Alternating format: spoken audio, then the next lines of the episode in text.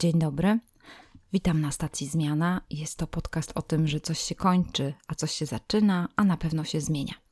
Witam Was Kasia Michałowska oraz mój gość Wiesławiec Deluxe. Dzień dobry. Dzień dobry. Trochę będziemy rozmawiali o książce, z drugiej strony będziemy mogli poznać trochę Wiesławca. No, myślę o tym też, że porozmawiamy na temat jego jakichś wartości, przekonań, na temat jego doświadczeń, tego co przeżył, ale przede wszystkim zachęcimy Was do tego, żeby zajrzeć do tej książki, bo uważam, że jest wartościowa. Warto też trochę się wczytać w te żartobliwe niby teksty Wiesławca, po to, żeby zrozumieć troszkę więcej i trochę więcej odkryć. Mam nadzieję, że dzisiaj to się stanie w tej rozmowie, poznamy go lepiej, będziemy mogli też mieć jakieś swoje przemyślenia w tym temacie pracy i korporacji. Zapraszam do słuchania.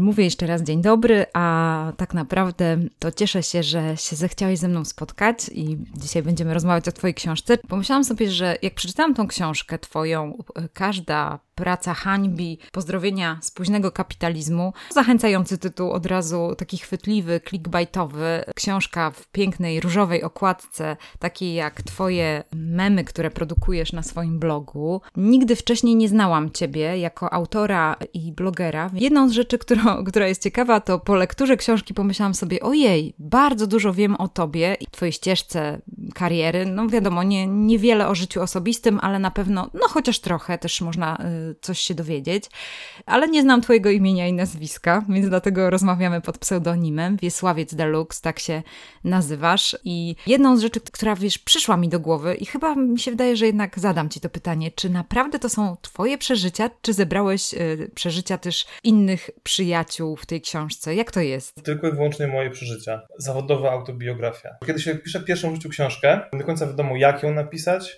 co w niej zawrzeć, jakiego języka użyć, co odsłonić, a co schować. I tego ja musiałem postawić sobie pewne granice temu, co ja chcę napisać, po to, żeby mieć jakiś taki szkielet, na którym mogę się oprzeć i który mogę wypełnić tym, co chcę napisać. I właśnie dlatego ta książka jest autobiograficzna, jest wspomnieniem czy slash reportażem z miejsc pracy, jest tylko o miejscach pracy i jest tylko o tym. Czyli tak naprawdę koncentruje się nie na moim życiu wewnętrznym, czy na emocjach, na jakichś przemyśleniach takich egzystencjalno-filozoficznych, tylko bardziej jest po prostu sprawozdaniem. Ta książka dlatego ma taki charakter, jaki ma, czyli jest tam nagromadzenie różnego typu działań, procedur i wydarzeń jakby związanych z życiem zawodowym. Dlatego jest taka linearna, czyli przechodzi rozdział po rozdziale przez kolejne miejsca pracy i dlatego traktuję tylko o pracy, ponieważ w ten sposób ograniczony projekt był dla mnie łatwiejszy do napisania. Ja wiedziałem wtedy dokładnie, co muszę napisać, o czym piszę, i niejako pisałem pod pewne zadanie, które sam sobie postawiłem, czy na zamówienie trochę. Jakby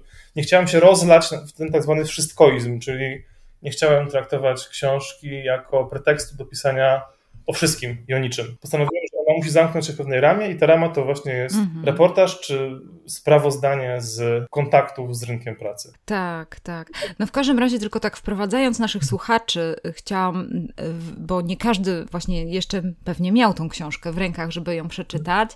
Wiesławiec robi coś takiego, że opisuje od początku swojej drogi zawodowej, pierwsze doświadczenia zawodowe, aż do chyba ostatniej korporacji, w której pracowałeś, bo nie wiem, czy teraz pracujesz w jakiejś korporacji, ale... Szykuje się kolejna niebawem, na pewno. Więc... A, szykuje się niebawem kolejna, okej. No to na pewno mam nadzieję, że o tym na końcu porozmawiamy. W każdym razie chodzi o to, że te swoje 10 lat pracy zawodowej decydujesz się, żeby opisać i bym powiedziała, że forma jest... No starasz się utrzymać taką formę dosyć zabawną, trochę zdystansowaną, chociaż jest dużo w tym, no takiego gorzkiego żartu bym powiedziała, może bym to porównała do jakiejś takiej tragikomedii, nie wiem czy to jest dobre, ale z drugiej strony też miałam takie wrażenie, to od razu wiesz, no, dzielę się jako tak czytelniczka tej książki tymi wrażeniami, co może też zachęcić no, Twoich czytelników tej książki. kilka myśli. Po pierwsze, wydaje mi się, że naprawdę jest to ważna książka, bo ty udokumentowałeś pewien proces z ostatnich 10 lat. Wydaje mi się, że jeszcze nie ma tak dużo dokumentów w tym temacie, które by opisywały, w jaki sposób właśnie rozwija się ten nasz kapitalizm, ten korporacyjny. Druga myśl, w książce widać proces, taki pomysł, który miałam, że ty po prostu tak jakbyś był agentem FBI i się wcielił i zaczął pracować w tych korporacjach tak jak taki pod przykrywką.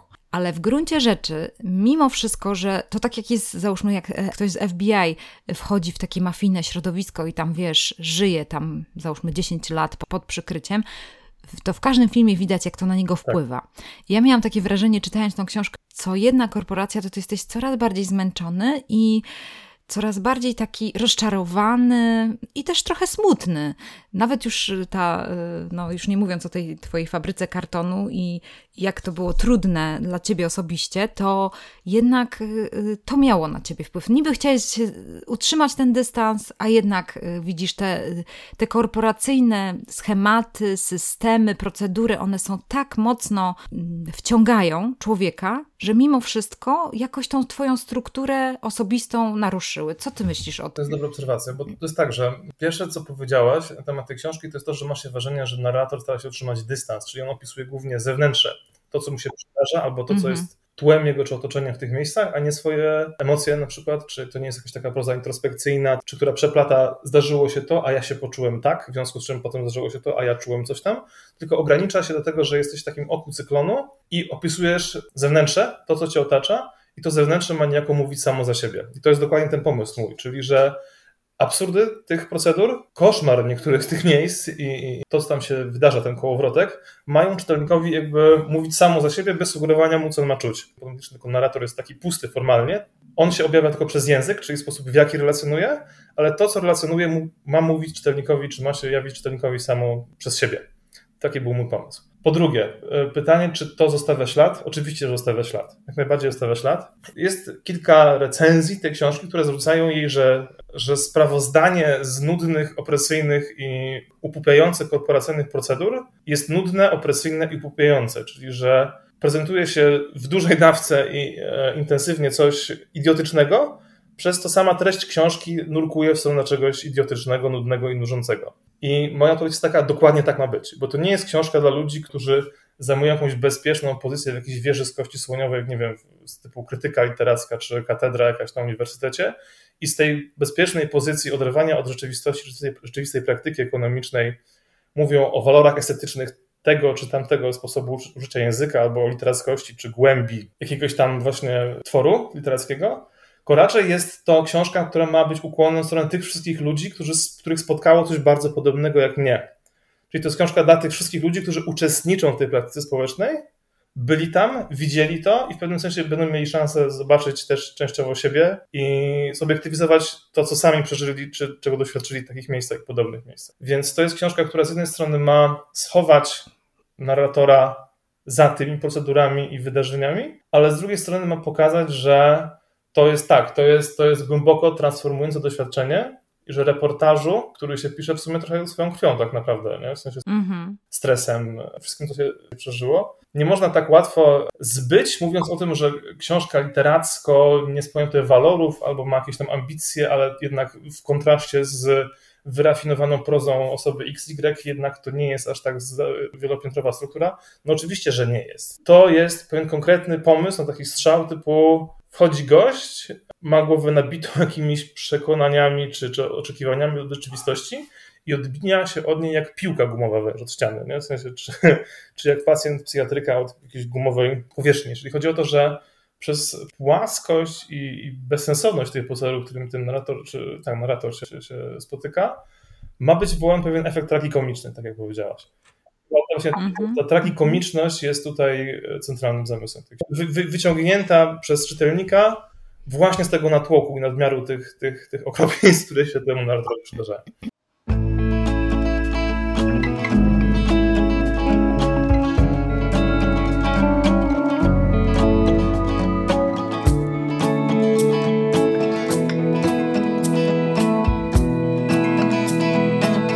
Mellow enough for the blues, long enough for me to choose to bury the lead.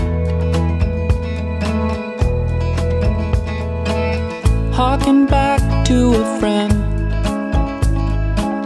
one that I know I've never been. I marry my work. When we wake up with nowhere left to run, then we'll make up and load it in a gun. I don't understand how I can withstand the heat. Wiesz co, powiem ci, że nawet jak czytałam ją i dzieliłam się w rodzinie tym, co czytam, bo zazwyczaj tak robię, że jak wiesz, się zaczytuję książką, mówię, jejku, to jest po prostu taki nowoczesny proces kawki.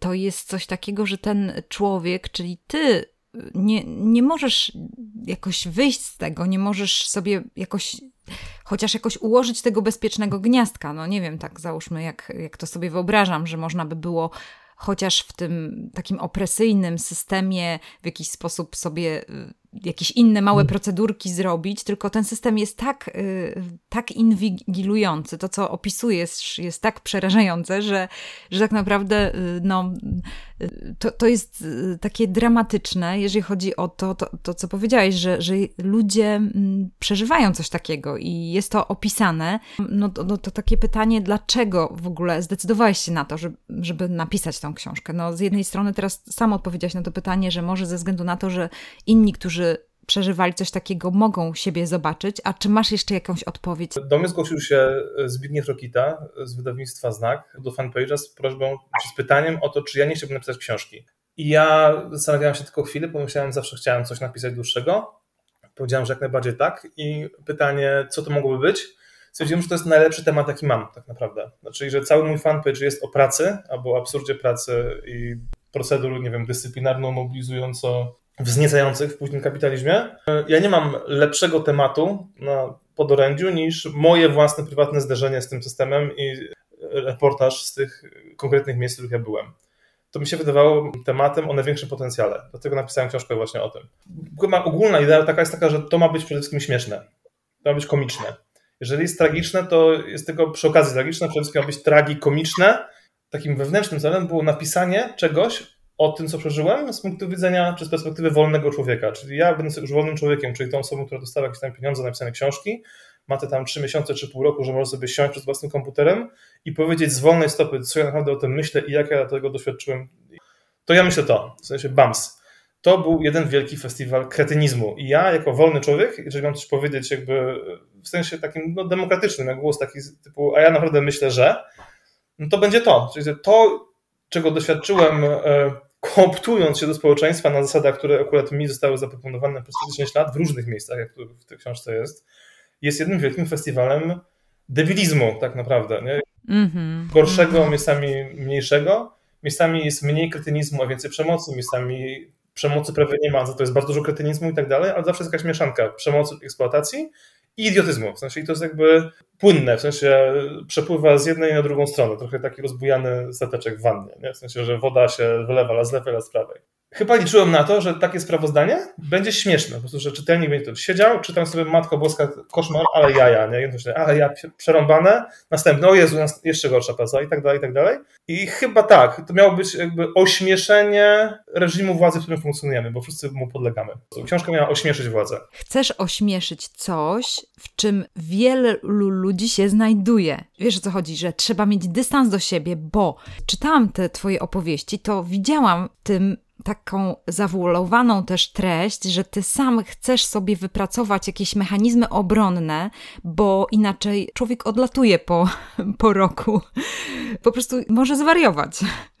W sensie takim, że to jest tak nienaturalne dla takiego standardowego, wolnego człowieka, że musi w sobie wypracować jakieś mechanizmy obronne. Jeżeli człowiek wypracowuje w sobie mechanizmy obronne i w jakiś sposób tłumaczy ten system, ma jakieś swoje wytłumaczenia tego całego procesu, bo tamto, to bardzo trudno jest śmiać się z tego, mieć dystans i powiedzieć, że to jest zabawne, nie? Ale z drugiej strony jest to ambitne i mi bardzo się podoba i ja tutaj naszych słuchaczy bardzo zachęcam do tego, żeby przeczytać, pomimo tego, co powiedziałeś, tego zarzutu, że jest to bardzo szczegółowe, ale ja właśnie weszłam w te szczegóły i wydaje mi się, że zwłaszcza osoby, które albo pracują w korporacjach, albo nawet nie pracują, bo ja nigdy nie pracowałam w korporacji, kiedyś tylko jedną taką miałam robotę, wiem o co chodzi mniej więcej, o tym co pisałeś i myślę sobie, to jest to, żeby to poczuć. Ja to poczułam, więc to było dobre. Chyba właśnie o to chodziło, czyli to chodzi o to, żeby pokazać, czym tak naprawdę nabita jest głowa, jakie myśli przelatują przez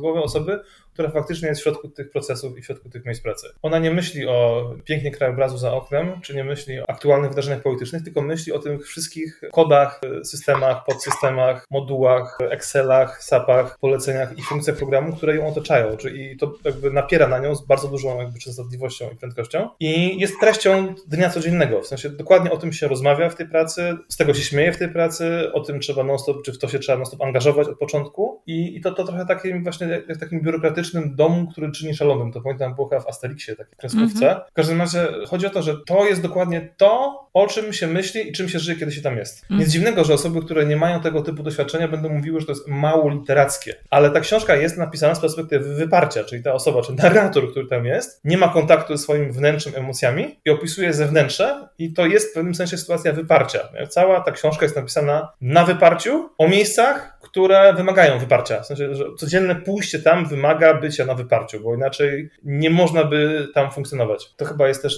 w pewnym sensie dobre wytłumaczenie tego, czyli że to, że podmiot nie jest głęboki, w sensie emocjonalnym czy psychicznym, a raczej płaski, że on jest taki dość niewidoczny i koncentruje się tylko na tym, co go otacza, wynika z tego, że on nie ma kontaktu z samym sobą, a treścią jego psychiki tak naprawdę jest to, co go otacza, czyli te wszystkie procedury, komendy, wydarzenia, systemy komunikacyjne i tak dalej.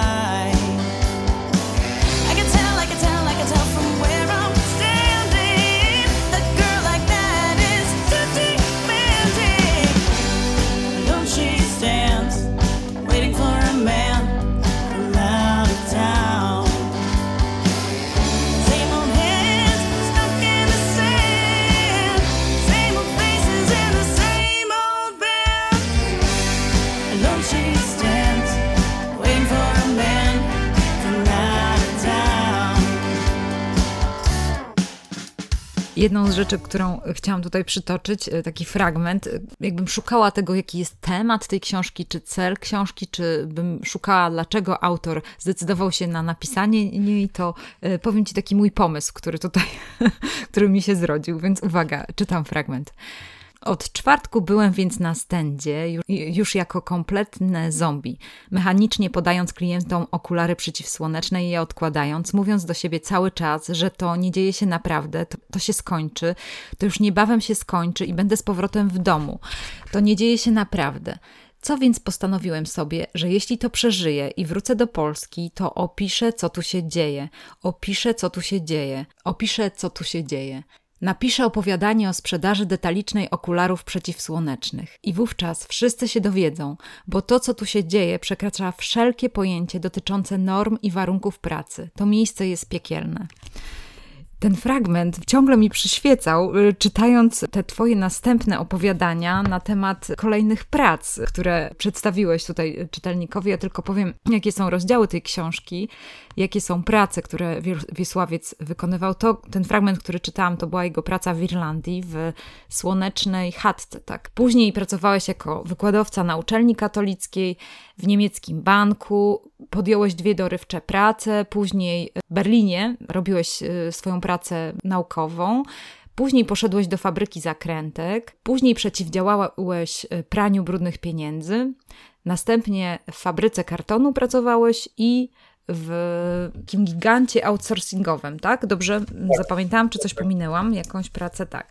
I to są wszystkie te prace, które opisuje Wiesławiec i właściwie on wiesz, wybrzmiewa później w dalszych tych pracach, że opiszesz to, co tutaj przeżywasz. Opiszesz to, co tu przeżywasz. Ja miałam takie wrażenie, że wiesz, że ten dzwon, który zabiłeś na początku książki, on bije aż do końca. Już w ciszy. Gdzieś tam w tobie po prostu pobrzmiewa. To jest taki mój pomysł. No pewnie tak, tylko że teraz, kiedy przeczytałaś ten fragment po raz kolejny, myślałam sobie, że to brzmi trochę jak taka literatura, czy może wariant literatury obozowej. W sensie takim, że ktoś, kto był osadzony w jakimś obozie jenieckim czy obozie pracy podczas II wojny światowej, też mógłby ewentualnie prowadzić taki monolog wewnętrzny po to, żeby utrzymać kontakt z, no właśnie pytanie z zewnętrzem, z jakąś wizją siebie, z jakąś poziomem integracji, swoim człowieczeństwem, można by wymieniać, nie? W sensie był, pamiętam, taki fragment Innego świata Gustawa Herlinga Grudzińskiego, gdzie kobieta, też hrabina polska, wywożona głęboko na Syberię w wagonie bydlęcym, co i róż pytała swojego męża: kochany, jak daleko jesteśmy od Montmartru?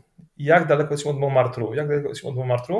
ona odpowiadała jej: daleko, kochanie, daleko. I ona, to była jedyna rzecz, którą ona była w stanie mówić. W sensie, że jej świadomość zawęziła się do wyobrażenia Montmartru, czyli Paryża, jako jakiegoś cywilizowanego świata, który gdzieś tam mimo wszystko jest, i była w stanie myśleć tylko o tym, że wyświetlać sobie w psychice ten obraz, że gdzieś tam jest jakieś zewnętrzne, prawda, normalność, cywilizacja, wartość, cokolwiek, czego się warto uczepić po prostu, żeby zachować jakąkolwiek integrację. To jest taki pomysł. Ale z drugiej strony pomyślałem, że ta faza opiszę, czyli odwoływania się do jakiejś normy, do czegoś zewnętrznego, że tutaj trzeba się zreintegrować, to jeszcze jest faza taka przedterminalna, bo przecież ta literatura obozowa zawsze opisuje ludzi, którzy są już kompletnie zmechanizowani i ograniczają się tylko, że wstali, zjedli, położyli się, zjedli, poszli, przenieśli 5 belek z drewna, znowu się położyli. I nie mają już tego dylematu, w sensie jak ocalić integrację czy wnętrze.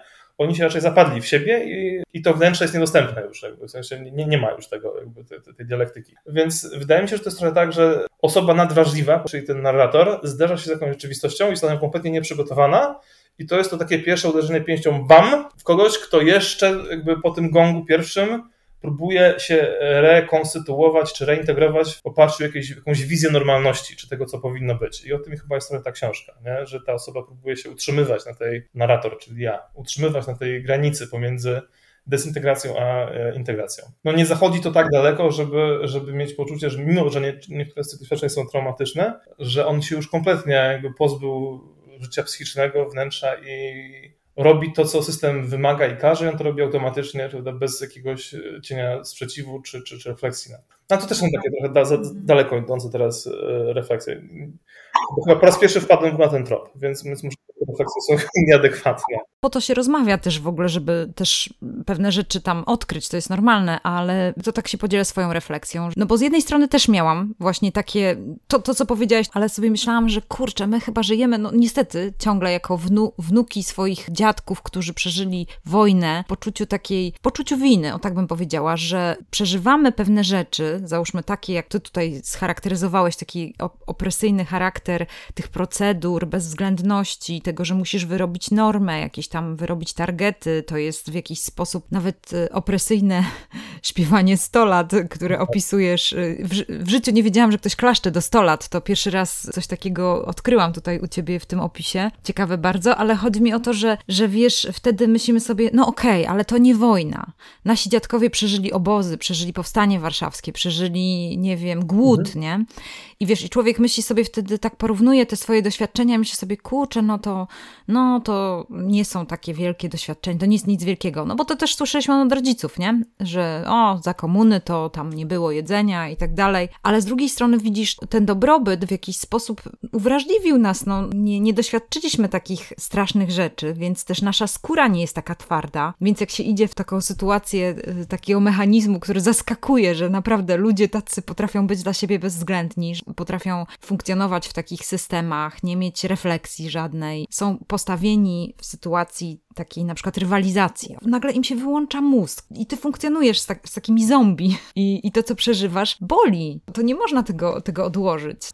To cię bolało w jakiś sposób, nawet zniszczyło, no nie wiem, jakąś taką twoją strukturę nerwową. Było to męczące i stresujące, tak, miejscami było ciężkie. Pierwsze, myślę, że ludzie nie zamieniali się tam w zombie, tylko raczej różnicowali się pod względem tego, za jak bardzo normalne albo zwyczajne uważali to, czego doświadczają. Ja uważałem to, czego doświadczam w tych różnych miejscach, za mało zwyczajne i mało normalne. A inni pewnie byli na zasadzie, no, to jest klasyczny komentarz, praca jak praca, skądś pieniądze trzeba brać, nie? W sensie, albo w pracy jak to w pracy, nie przejmuj się tym, coś tam pójdziesz, posiedzisz, poklikasz, powiesz co każą, potem pokiwasz głową, wyjdziesz, zapominasz, czyli że ludzie starają się odgradzać od tego psychicznie, czy oddzielać. I to nie dlatego, że są głupi, tylko dlatego, że uważają, że to jest najlepsza, najbardziej adaptacyjna taktyka radzenia sobie z rzeczywistością. To jest jakby adaptacja do rzeczywistości. Kiedy mówisz o wojnie i pokoleniu dziadków, ja sobie myślę, raczej nie w ogóle o dziadkach i o wojnie nie myślę, myślę o czymś innym. W sensie myślę o tym, że paradoksalnie dla mnie wzorcem tego, czym jest praca, była taka gierkowska stabilizacja, czy późno-gierkowska stabilizacja i model biurowy późno-perelowski, w którym funkcjonowali moi rodzice. Czyli ojciec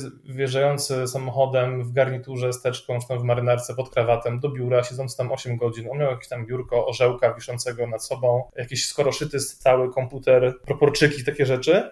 I wydawał się robić coś, co ma jakieś tam jednak znaczenie, czy sens. I podobnie moja mama. Więc oni pracowali w takich pracach, z których, z tego co ja widziałem, wydaje mi się, że jak tam się szło, czy oni szli i wracali z niej, to było to wpisane w jakieś poczucie normalności, że oni szli do miejsca, które jest w miarę dla nich zwyczajne i wracali z miejsca, które dla nich w miarę zwyczajne. Przejście do pracy nie było traumą.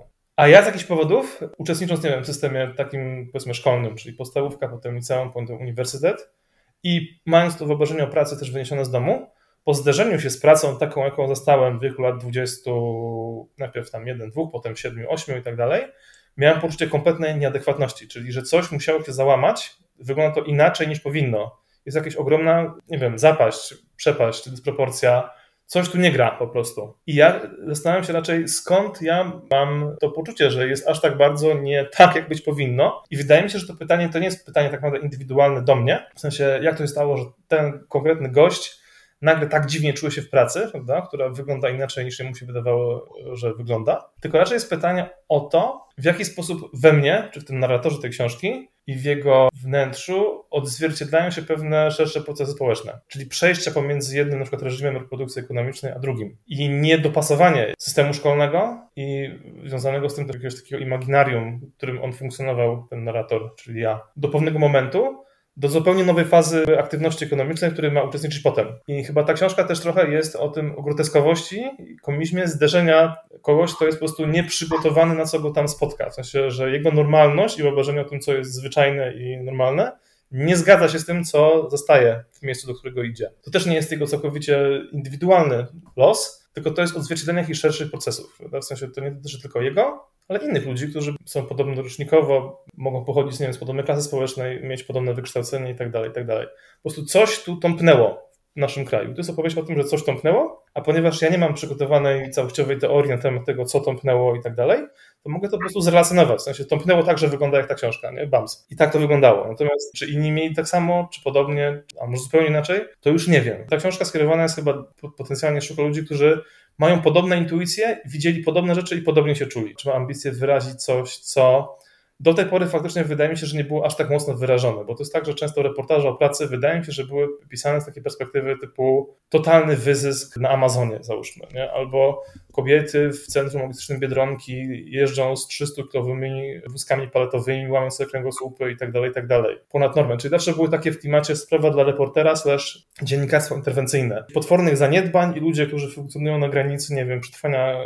na płacy minimalnej, marnują sobie zdrowie i stają się inwalidami w jakichś właśnie obozach pracy powstałych w strefie ekonomicznej na przykład. W sensie, i zawsze było takie z perspektywy typu pochylmy się tu nad tym trudnym przypadkiem z namysłem. A wydaje mi się, że mało było tego o tym, jak taka przeciętna osoba, powiedzmy, z wyższym wykształceniem odnajduje się w tym reżimie późnego kapitalizmu biurowego. to było coś, co raczej było traktowane jako to jest, ale chyba nie było na tyle przetrawione jeszcze, żeby to eksponować, debatować nad tym, żeby to krytykować w sensie politycznym, albo jeżeli było krytykowane w sensie politycznym, to było tak krytykowane trochę bardziej jak coś takiego znanego, jakiś taki obiekt zewnętrzny, a mniej jako doświadczenie swojego własnego życia, więc o to też w tej książce chodzi, żeby taki świeży głos po prostu kogoś, kto byłem tam, byłem siam, widziałem, no makabryczne to było, proszę, co o tym wy sądzicie, nie? No.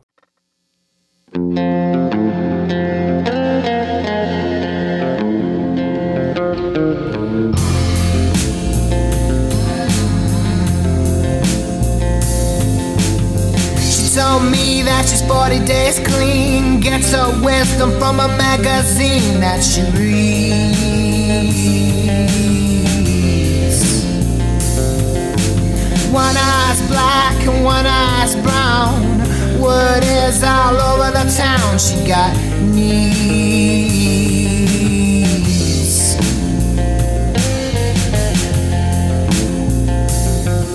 Her folks were junkies, bad on the needle. She tells me that they were good people. Something was just missing in their heads. Then we met the devil beneath the 10th Street Bridge. He asked her for some heroin, a clean syringe. She said, okay, but I'm trying to get some bread. Ty uchwyciłeś pewną zmianę społeczną, pewną zmianę, która, pytanie, bo w ogóle wiesz, tu by trzeba było jeszcze trochę takich naukowych metod dołożyć, zastanowić się, ile procent naszego społeczeństwa polskiego pracuje w korporacjach. Mam nadzieję, że jacyś socjolodzy podejmą temat i zaczną badać, żeby mieć jakieś takie sensowne wnioski. Bezwzględnie te 10 lat, jeżeli spojrzeć w tył polski kapitalizm, to tak naprawdę te 10 ostatnich lat to był moment, kiedy bardzo dużo korporacji weszło do Polski. Tak jak powiedziałeś, mamy różne argumenty, bo też rozmawiamy z Kamilem Stanuchem w poprzedniej rozmowie na Stacji Zmiana. On takie argumenty mówił o tym, że zmieniło się podejście do pracownika, mamy inne jakieś systemy zarządzania. My do tej pory znaliśmy tylko jakieś systemy zarządzania. Czasami to były właśnie takie, można powiedzieć, te firmy z lat 90. No to były tak, że pan wyjechał za granicę, przywiózł trochę pieniędzy i założył firmę. I później był inny system opresji. Tak można tak to nazwać, jeżeli już to nazywać, to w taki sposób. W każdym razie inny sposób zarządzania. Korporacje wniosły inny sposób zarządzania. Wniosły też kapitał myślowy, systemowy, finansowy. Inne małe firmy mogły też żyć z tej korporacji, więc wiele jest takich makroekonomicznych argumentów, które mówią za tym, że warto było wpuszczać te korporacje. Ale z drugiej strony, tak jak mówisz, te twoje ostatnie strony książki, ja ich nie przytoczę, bo chciałabym, żeby twoi czytelnicy przeczytali tą książkę do końca i tak naprawdę na ostatnich stronach tej książki mówisz trochę więcej na ten temat. Jest tam wiele i łez, i wiele cierpienia, no. Jedną z rzeczy, która mi przychodzi do głowy, Wiesławiec, to tylko takie pytanie, ale to już do ciebie takie osobiste, bo zanim wyjechałeś do tej Irlandii, to serwujesz nam na początku tej książki taki fajny opis. W czasie, gdy ja, Jasiu i Matys zajęci byliśmy karmieniem kóz chwastami, pan Rychu zobaczył, że za domem wznosi się niesamowity pagórek, cały pokryty trawą, i zaczął na niego wbiegać. Po chwili wahania, czy możemy zostawić na dole rowery, uznaliśmy, że nic im się tam nie stanie i pobiegliśmy za nim. Ze wzgórza rozciągał się widok na okoliczne lasy i jeziora, wszystko skąpane w lipcowym słońcu pod niesamowitym błękitem nieba, którego nie ma w centralnej ani południowej Polsce. Ten błękit wywołujący wrażenie, że świat jest czystszy, a niebo znajduje się wyżej. Można spotkać tylko nad Morzem Bałtyckim.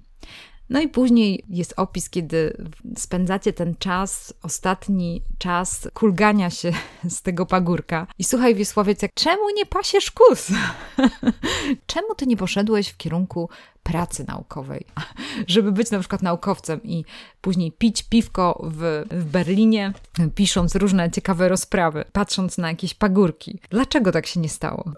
Nie udało mi się. W sensie takim, że nie byłem wystarczająco zdeterminowany i dobry, żeby dokończyć pisanie doktoratu. Mhm. Więc ja chciałem to robić, ale mi się nie udało. I to, że mi się nie udało, to nie jest tylko moja historia, ale historia bardzo wielu osób, które znam, o często wyższym potencjale intelektualnym, którym też się nie udało coś na uczelni. W sensie takim, że pytanie, czy ja chciałem, czy nie chciałem, albo czemu nie chciałem, jest zdradliwe. Mm-hmm. Bo taki słynny tekst Macieja Jakubowiaka w Dwutygodniku. Gość skończył doktorat i pracował na uczelni i w końcu po prostu wymiękł i stwierdził, że on już nie jest w stanie i odpadł z tego systemu i po prostu to się skończyło. Jego współpraca z uczelnią się skończyła. Znam wiele innych osób, że mój najlepszy przyjaciel tłumaczył przez 2 lata i przetłumaczył książkę Antyedyp Deleza i Guattariego. Taka słynna książka filozoficzna francuska, która przez 40 lat nie mogła być przetłumaczona na polski przez żadnego z profesorów, adiunktów, jakiegoś tam asystentów i wszystkich łącznie zebranych pracowników naukowych wszystkich uczelni filozoficznych w Polsce, bo jakoś się nie udało. Gość siedział 2 lata i przetłumaczył to, ale to nie było wystarczająco dużo i nie było wystarczająco istotne, żeby dostał tam pół etatu na przykład, albo ćwiczenia na zlecenie, na przykład podontologii. Więc pytanie, czy ten gość powinien dostać te ćwiczenia na podontologii i mieć możliwość dostania na pół etatu, to jest pytaniem raczej do ludzi, którzy są odpowiedzialni za organizację warunków reprodukcji systemu edukacji wyższej w Polsce. Nie? Mm-hmm. I to nawet moja historia, ale historia ludzi dużo lepiej przygotowanych niż ja. Mm-hmm. Więc pozwolę sobie zbyć milczeniem takim niewym pytanie, dlatego że to wzbudza mnie wściekłość tak naprawdę, kiedy o tym myślę. Tak, ludzie, którzy są niesamowity potencjał, którzy bardzo chcieli i nie mówię o sobie, też nic z tym nie mogli zrobić. Więc oni tego nie zrobili, dlatego że ten system jest zabetonowany, warunki reprodukcji i kooptacji tego systemu były bardzo trudne. Nie było pieniędzy wystarczająco dużo, żeby po prostu dawać tę możliwość dołączenia ludziom w pewnym momencie szczególnie. A jeżeli one były, to były ubrane w jakiś typ właśnie, i to też jest zjawisko globalne, ciągłej konkurencji o punkty, granty, jakiś rodzaj takiej neoliberalnej punktozy, czyli po prostu non-stop się mierzy osiągnięcia i ciągle się rozliczamy z kolejnych wskaźników, które są nabijane i praca na uczelni, szczególnie w humanistyce, traci swój pierwotny sens. Czyli nie chodzi już o na przykład możliwość pracy z studentami albo prowadzenia zajęć, czy czytania wspólnie tekstów, czy seminariów. Chodzi raczej o dowożenie targetów w takim sensie korporacyjnym. Ta zmiana nastąpiła świadomie, ona jest polityczna, ona jest, pochodzi z krajów anglosaskich, ma na celu eliminację darmozjadów, leśnych dziadków i innych osób, które tam siedzą i nie wiadomo co robią, bo nie ma bodźców, żeby się rozwijali albo jakby świadczyli cięższą pracę. W efekcie to jest taka, że te leśne dziadki i osoby o dużym potencjale, kapitale zakumulowanym w polu zostały, natomiast nie ma miejsca dla ludzi młodych. I wchodzi bardzo silne feudalne układy, żeby zostać dokooptowanym w nagrodę po wielu, wielu, wielu lat pracy na bardzo słabych warunkach. Tak. Tak to jest z mojego doświadczenia. Podobno teraz to się poprawiło, mówię w konkretach, to było tak, że kiedy ja zdawałem na doktorat, przyjęto 25 osób u nas w instytucie, z czego 1 bądź maks 2 miały stypendium doktoranckie, wszystkie inne były bez finansowania i musiały starać się o granty zewnętrzne, pisząc kolejne wnioski. Obecnie jestem szkół doktorskich i jest tak, że faktycznie przyjmują 2 lub 3 osoby, na przykład w danej dziedzinie wiedzy na rok, ale te osoby mają zagwarantowane ustawowo finansowanie na poziomie 3,5 tysiąca brutto. Więc jak zaciśniesz zęby, to masz szansę pisać ten doktorat po prostu, nie? Ktoś tam robić. I kefir finalnie kupisz, nie? Tak to można określić.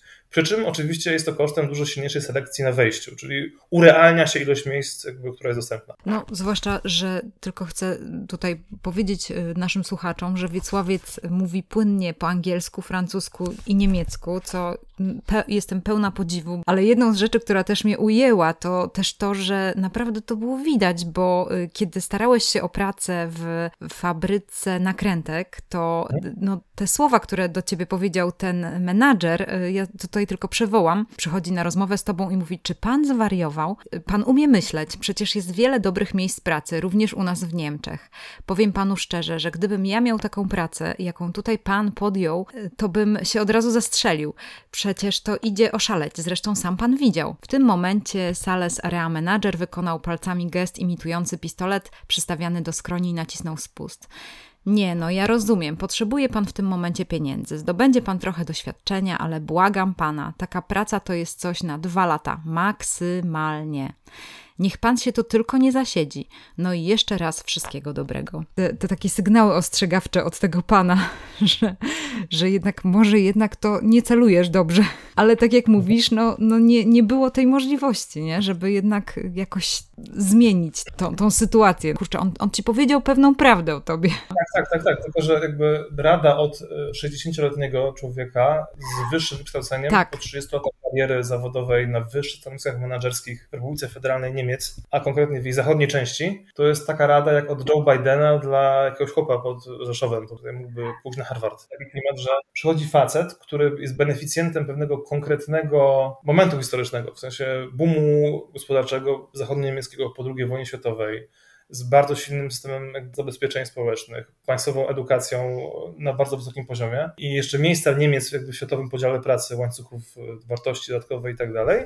I on tutaj jako taki dobry wujek, który przez ostatnie 30 lat budował swoją karierę na kolejnych szczeblach tej ogromnej przemysłowej biurokracji, patrzy na ciebie i mówi, no błagam cię, no tak nie można, nie?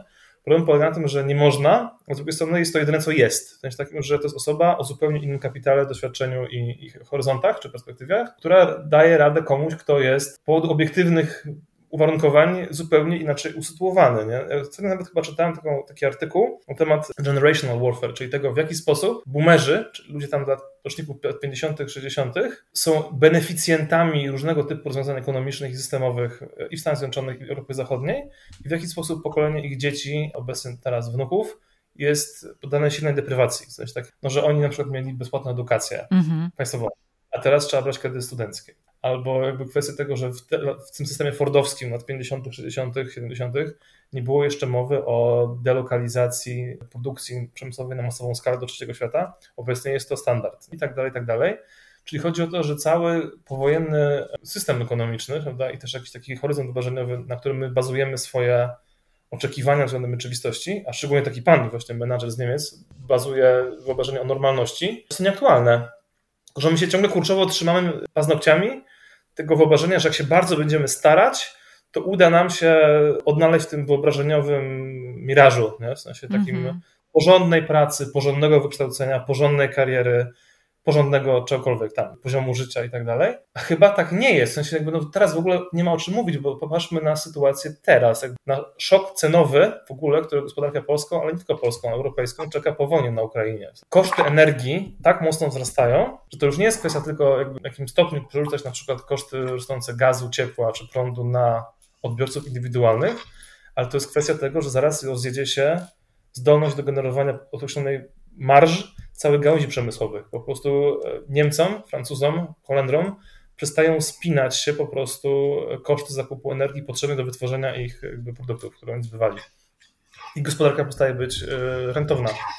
Więc możliwe, że czeka nas, jeżeli nic nie nastąpi, korekcja kursu, to czeka nas totalny kataklizm, a koszty społeczne poniesiemy my, w sensie wszyscy odczujemy na własnych barkach, w sensie, bo też tak nie wiem, szukam pracy, mam wrażenie, że oferowane stawki nie różnią się za bardzo od tych z 2018-2019, ale mamy na przykład klimat taki, że mieszkanie w Warszawie, które kosztowało 2,5 tysiąca, wynajem kosztuje 4, takie to kosztuje 2 na 3,5, do tego czynsz już nie wynosi 500, ale wynosi 800 albo 900, plus prąd zamiast 100 będzie 300 i tak dalej, plus inflacja na żywności, etc., etc. A zaraz okaże się, że na przykład to zaczyna się walić jak domino, ponieważ pewne firmy zaczną zamykać działalność, bo przestanie im się to opłacać, więc będzie coraz większe bezrobocie przy coraz wyższych kosztach utrzymania podstawowych wskaźników takich życiowych, egzystencjalnych, czyli żeby kupić sobie bułki i zapłacić za ciepłą wodę. Wydaje mi się, że wyobraźnia ludzi tego, co można zrobić ze sobą,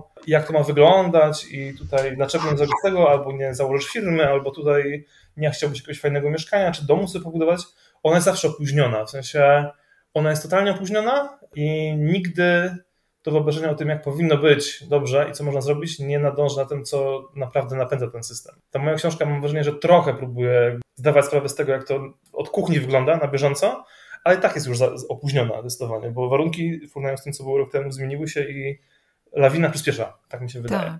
Tak. Więc będziemy mieli do czynienia z coraz śmieszniejszymi i w cudzysłowie ciekawymi wydarzeniami z punktu widzenia ekonomicznego. To prawda, to bez dwóch zdań. One mogą być zagrożeniem dla stabilności systemu społecznego w Polsce, też mi się tak wydaje. Jeszcze tego nie ma na szczęście, oby nie było, ale zima nie będzie łatwa. Byłam teraz w Tatrach i góral powiedział, że zima będzie ciężka i zweryfikuje wiele rzeczy. Jak to mówi zazwyczaj Podhale, to Podhale ma rację. Oczywiście żartuję tutaj, ale tak będzie. To, co mówisz, jest prawdą. Mam takie wrażenie, że w Polsce nie mówimy o tym tak wprost, że mogą być nawet zamieszki społeczne, mogą być, będzie dużo rzeczy, które się zmieni i to jest przed nami i to czujemy. Czujemy, że tak jest. Będzie po prostu ciężko i tyle. Jedną z rzeczy, którą powiedziałaś a propos tego boomerstwa, to mi się kojarzy to, do tego tak się podzielę osobiście, że ze względu na to, że moja siostra mieszka wiele lat w Niemczech, a doświadczyła jeszcze takich rzeczy związanych z biedą przed tym kryzysem, przed lata 80. I z tego powodu też wyemigrowała do Niemiec, z powodu biedy i tego, że były małe dzieci, trzeba było je jakoś wykarmić, więc to taka, można powiedzieć, ekonomiczna emigracja. Jeszcze, zostało jej w pamięci gdzieś tam mózgowej, że można przeżyć w bardzo ciężkich czasach. I to jest ciekawe, bo ona rozmawia z Niemcami, oni są przerażeni. Ceny, ogrzewania, biją na alarm, że zima będzie bardzo ciężka i ona mówi, że może być ciężko, mówi, że da radę przeżyć, bo ona kiedyś coś takiego przeżyła, więc tak jak mówisz, to jest zależne od tego, co my przeżyliśmy i wtedy jaką dajemy radę, z jakiej perspektywy mówimy. Znaczy to też jest paradoksalne, tego, że psychologicznie dla mnie czasy kryzysu są bardziej znośne niż czasy takiego wszechobecnego i wulgarnie czy natrętnie promowanego prosperity.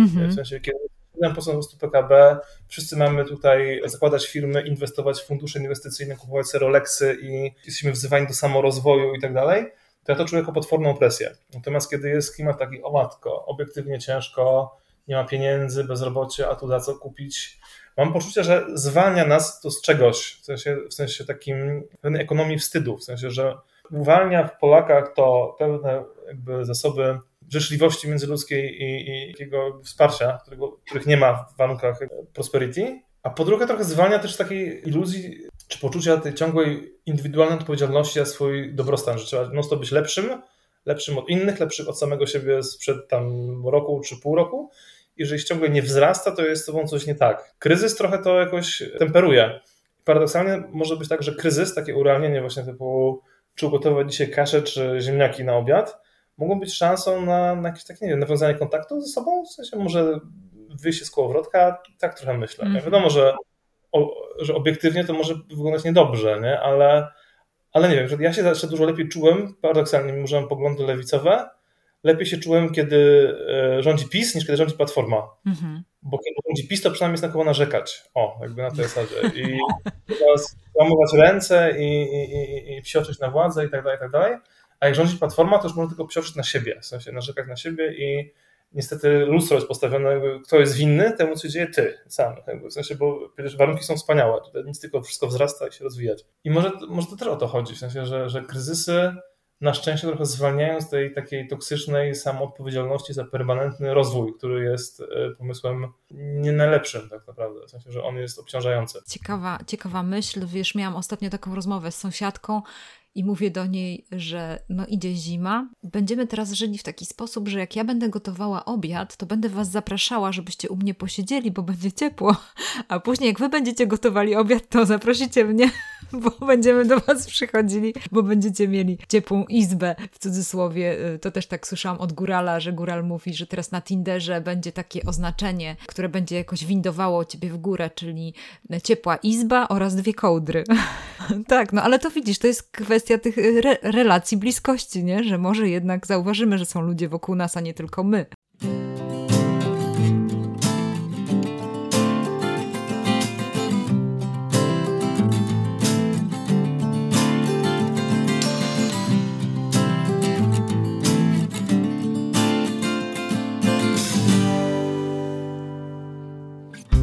Here comes Barry. He picked a girl and let's just call her Sherry. For the sake of the story and just over and over, she turned a blind eye to him. And oh, she's a looker. She'll wash away his dream. But Barry, he's awkward in the way he's always seemed, but Barry. He'll get some confidence, something he's never had, and Sherry will notice that Barry ain't half bad, and they'll get together like it's always in his dream. Like I said, they'll get together, thirst over drinks and sherry.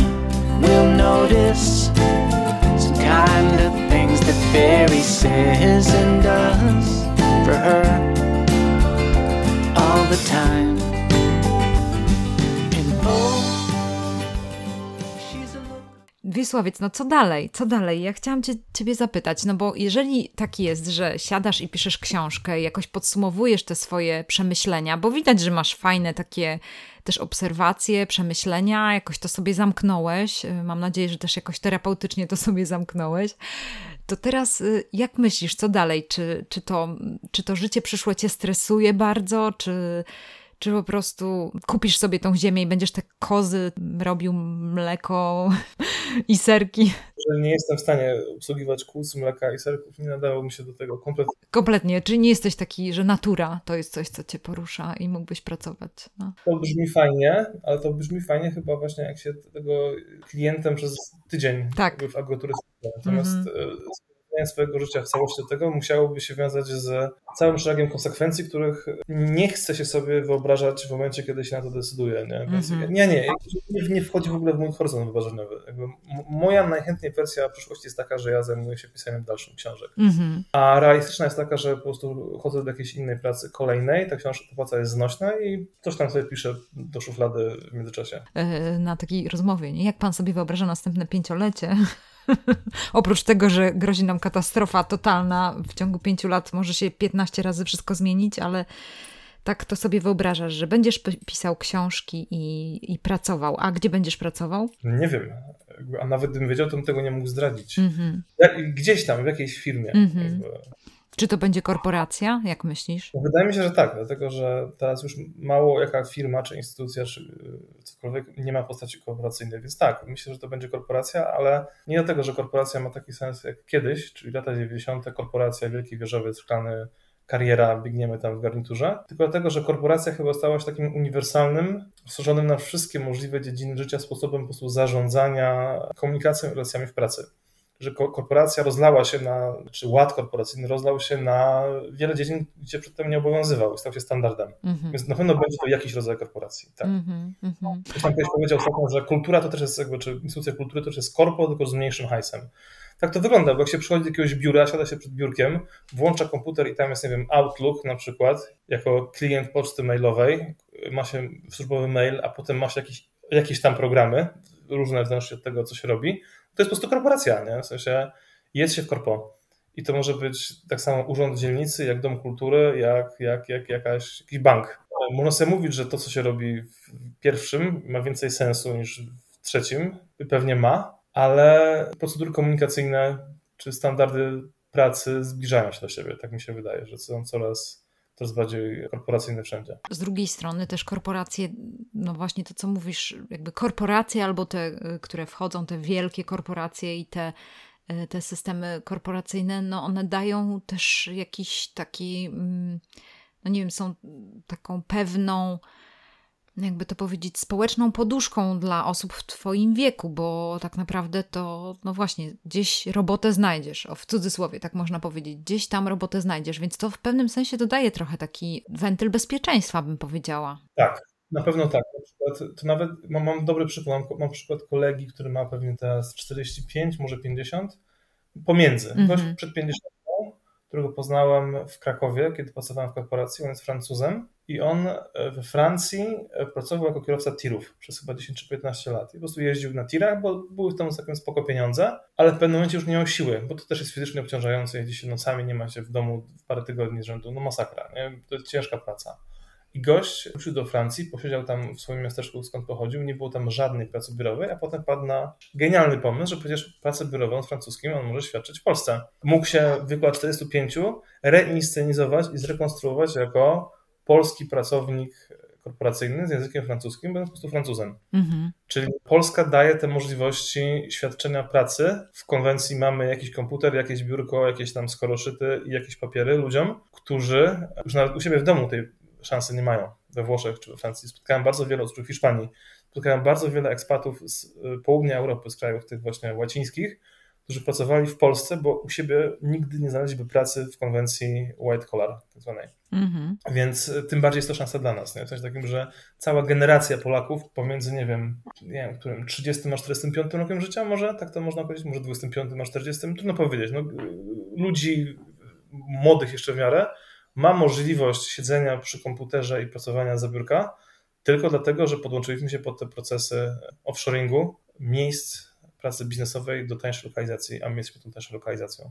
Gdyby tych miejsc nie było, to pewnie jakaś rewolta taka na dłuższą skalę byłaby gwarantowana. W tym momencie w Polsce w sektorze BPO oficjalnie pracuje 500 000 osób, czyli biznes plus outsourcing. A to są często ludzie właśnie z wyższym kształceniem, z znajomością języków, którzy by inaczej po prostu wyszli na ulicę, bo oni nie chcieliby pracować na magazynie Biedronki w strefie ekonomicznej. Mm-hmm. Co by było na tyle nie tak z tym usytuowaniem, że dostaliby szału, nie? A tak nie dostają szału, tylko przyjmują to jako do jakiegoś tam stopnia naturalne. A mi się wydaje, że te 500 000 to jest zaniżony szacunek, bo nie obejmuje to IT, takiego czystego, w sensie ludzi, którzy pracują na kontraktach tak zwanych B2B i nie obejmuje wielu innych miejsc pracy w strukturze jakichś firm czy korporacji międzynarodowych, które nie są tu tworzone pod szyldem po prostu outsourcowania czy centrów wspólnych dla biznesu, a po prostu są jakoś tam wpisane w jakiś pion, który tu już jest. Więc pewnie tych miejsc pracy może być w stronę raczej 1 000 000. 500 000 po prostu to jest zlikwidowane miejsca pracy w Europie Zachodniej i utworzone u nas, dlatego że ktoś był w stanie te procesy po prostu tak ustawić, że one są przeniesione fizycznie do Polski. Mm-hmm. Podejrzewam, że ta forma pracy korporacyjna, tyle elastyczna i obejmuje tak wiele podtypów, że bardzo wiele miejsc pracy w dużych spółkach czy zachodnich, czy polskich, takich zwykłych miejsc pracy, też się pod to wpisuje. I ci ludzie by nie mieli pracy takiej, gdyby nie to, że Polska po prostu jest tania. W tym sensie doświadczenie generacji, szansa generacji, stabilność generacji i wściekłość generacji. No i jest to chyba taka trochę kotwica, w sensie porządku społecznego w Polsce. Okej,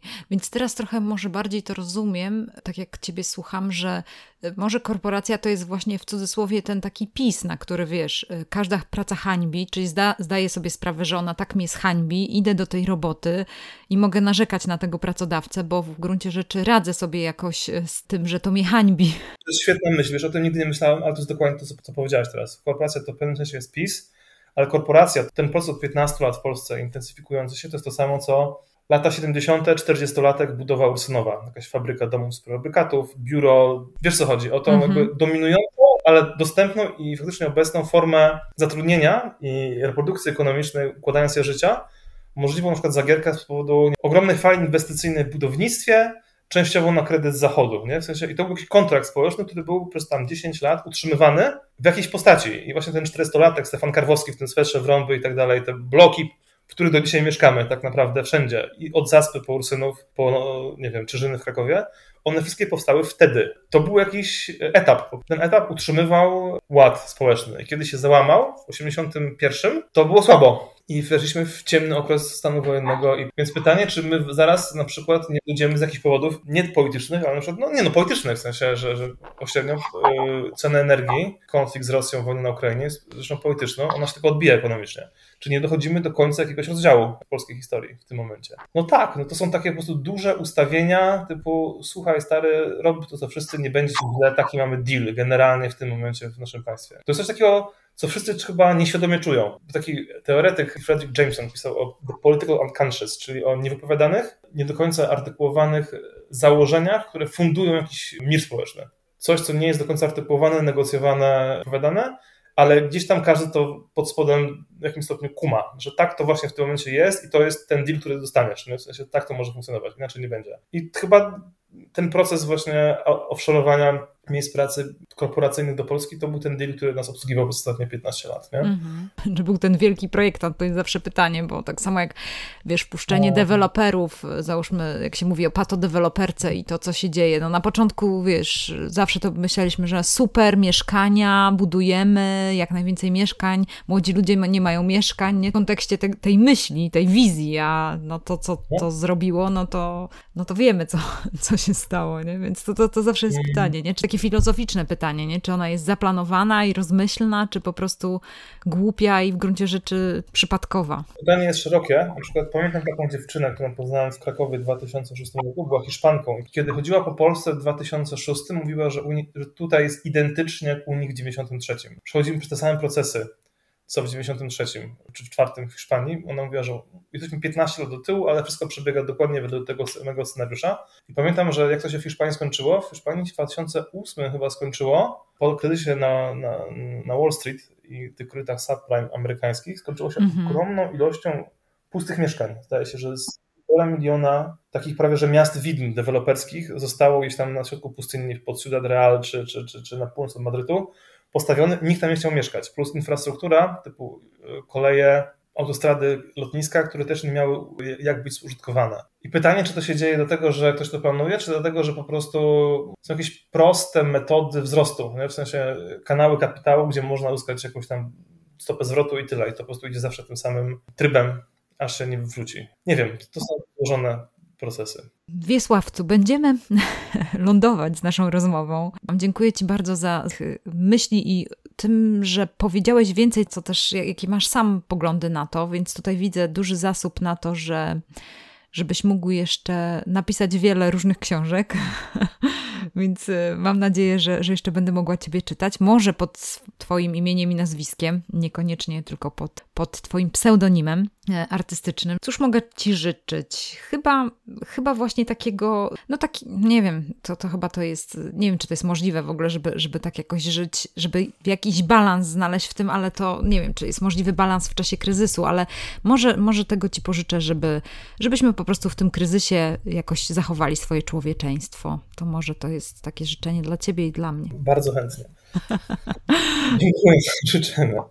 Dziękuję bardzo. Zachęcamy Was do przeczytania książki Wiesławca Deluxa. Każda praca hańbi, pozdrowienia z późnego kapitalizmu. Każda praca hańbi, odkryliśmy wspólnie, że to jest taki dwuznaczny tytuł i tutaj najwięcej na końcu naszej rozmowy odkryliśmy, więc mam nadzieję, że to bardziej zrozumieliście. Dziękuję Ci bardzo za rozmowę.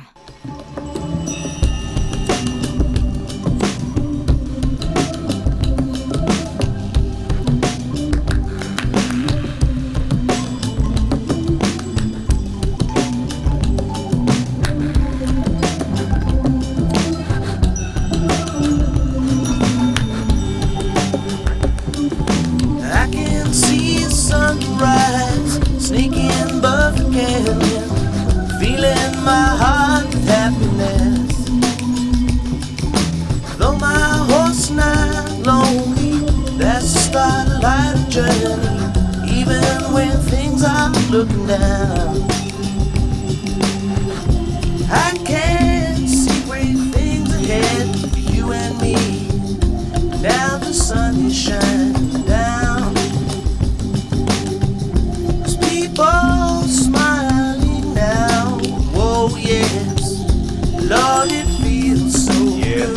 Sunshine, yeah, sunshine. Let the sunshine in. Hold your head up, sunshine. I love you, baby. Make me feel so sunshine.